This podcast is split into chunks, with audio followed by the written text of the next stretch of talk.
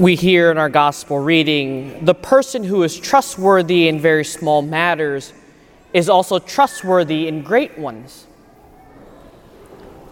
To be trustworthy means to be entrusted with something, to be given something as a gift, and how we use and share that gift with others is what it means to be trustworthy.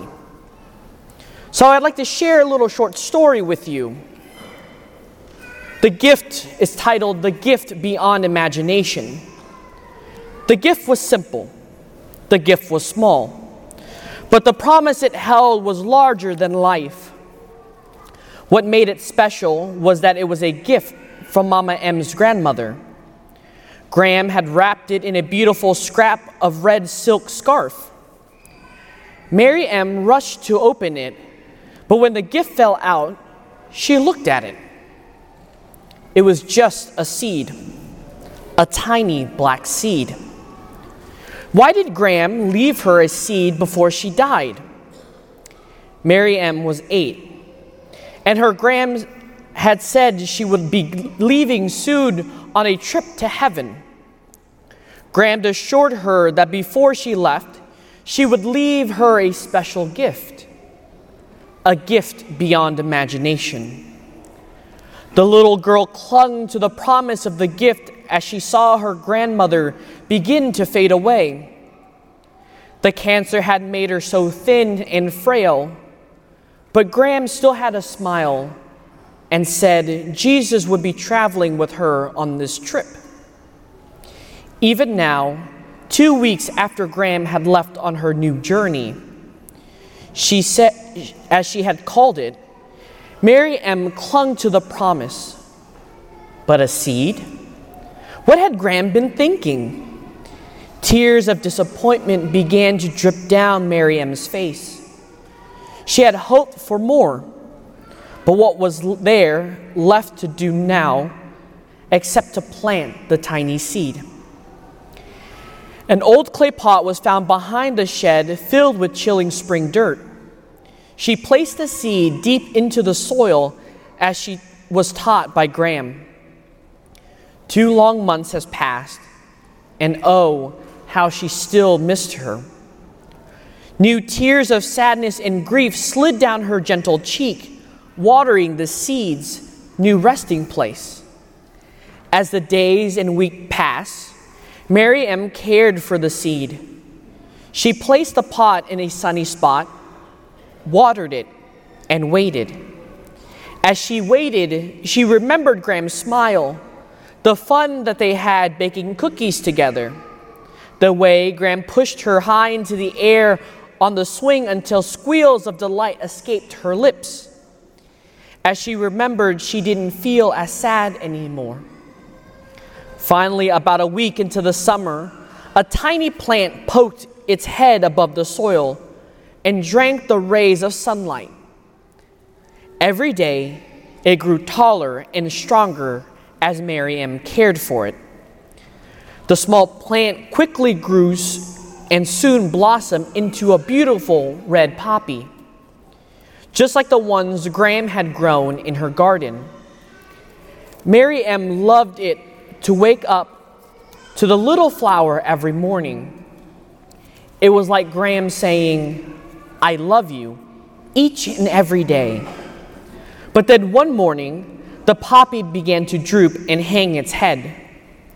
Mary Ann watered it more and moved it to a sunnier spot. In spite of all her efforts, though, the little poppy shriveled and died. Mary Ann couldn't bear to throw it away, she just left it there on her windowsill. Now it brought sadness and sad thoughts, thoughts of Gram's sickness and death. Many weeks later, the air began to chill and the leaves began to tumble off the tree. Winter was on its way. Mary Ann decided it was time to throw out the remains of the little poppy. As she did, though, tiny black specks began to fall they were seeds.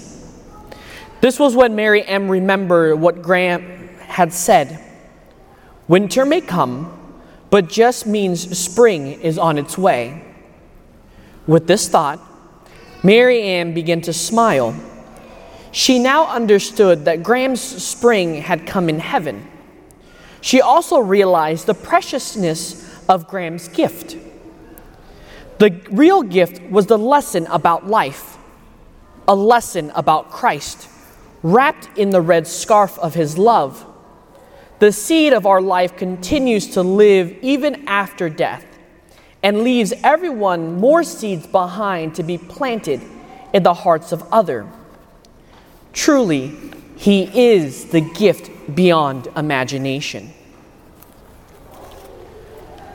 So, what is this gift that we're being entrusted with? What is that little seed that we have that were given to us? And what are we doing with that gift?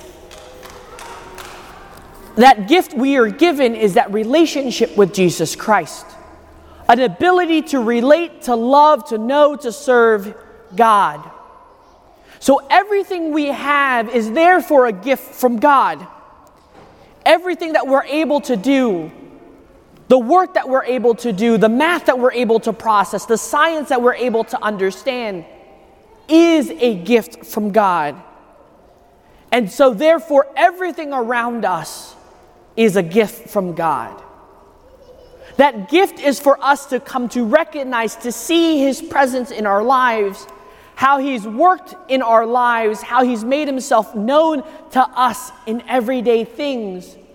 And through those everyday things, we grow in our appreciation, our understanding, and come to know of God in our daily lives. So, what do we do with that gift?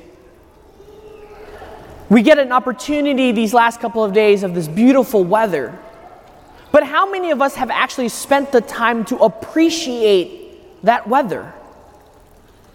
As the trees begin to change colors, how many of us get the time to appreciate and to see each of those leaves fall off the tree? How each leaf is different in its own unique way.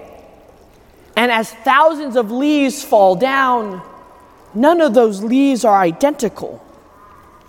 So, with that gift of a relationship with God, to be able to understand, to know God, and to serve Him, what are we to do with that gift? We have a responsibility, therefore, to share that gift and to be good stewards.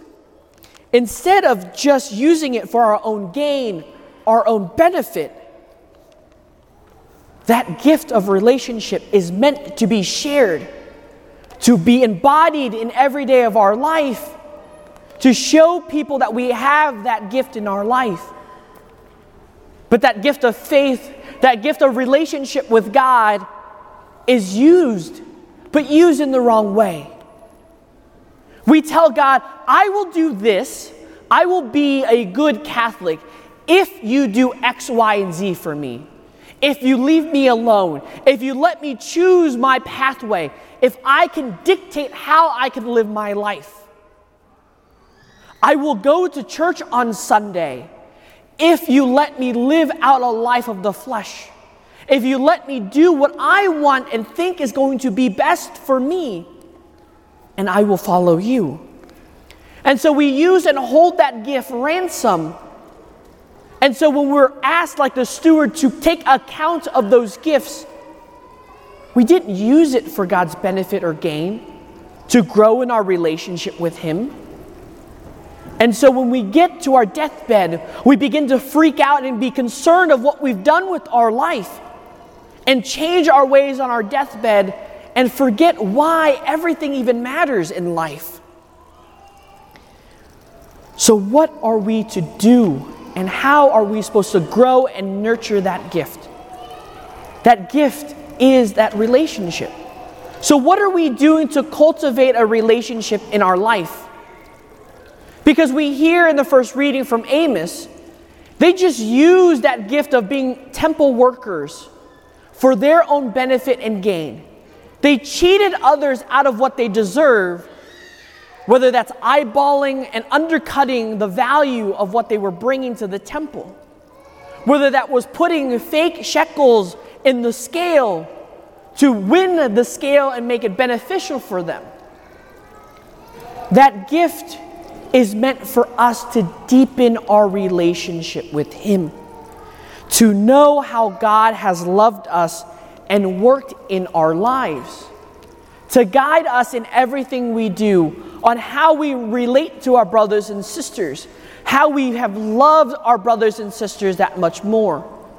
Because that gift of faith becomes the compass of how we live our life. That gift becomes an onion that is peeled back. And we hear in that short story that gift is a seed. We have to nourish it by taking in and learning our faith. We have to begin to nurture it with nutrition. We have to begin to be fed by the Eucharistic feast. We have to begin to feed it by our words, our actions, and our deeds. We have to begin to use that gift for the benefit of others, not just a small collective of others, but for the whole community, for the community of faith at large. Each and every one of us have been given a gift. Each and every one of us has an ability to love in a very particular and distinct way. And that love, that gift of love, is meant to be shared and given to others.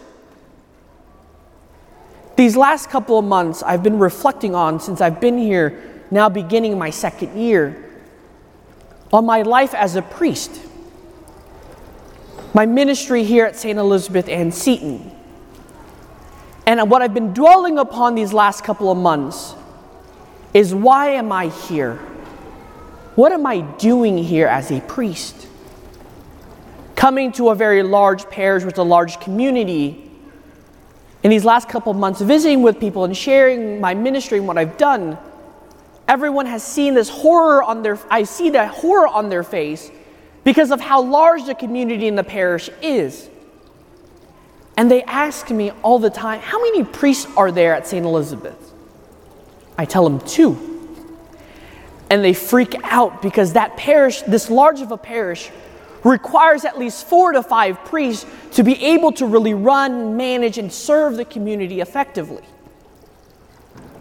And so I keep bringing that into prayer and ask, it's like, what am I able to offer? What am I able to do and why am I here to do this?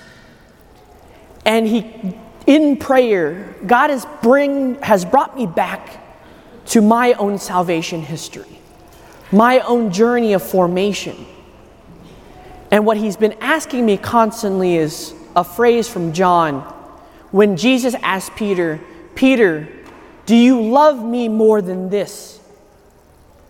He's prepared me for all this for years on end, from seminary formation, from my walks in life with different people, with the talents and gifts He has blessed me with, to serve His people here in its effective manner. The stress He's put me through in seminary has allowed me to deal with the stress here at St. Elizabeth. The overwhelmingness of seminary formation, the overwhelmingness of being at seminary, working full time also at the parish, was his way of preparing me. But I wasn't aware of that because I couldn't see the onion peel back. I was so focused at that moment of that tiny seed that God has given me. And just like Mary Ann in the, the story, couldn't see the value behind that gift, couldn't see how impactful that could be and couldn't see what all this meaning will come from it. But when time came, that seed blossomed into a flower. It really clicked and made me understand why he's doing what he's doing, what gifts he has offered me, and have equipped my call so I can serve his people more effectively.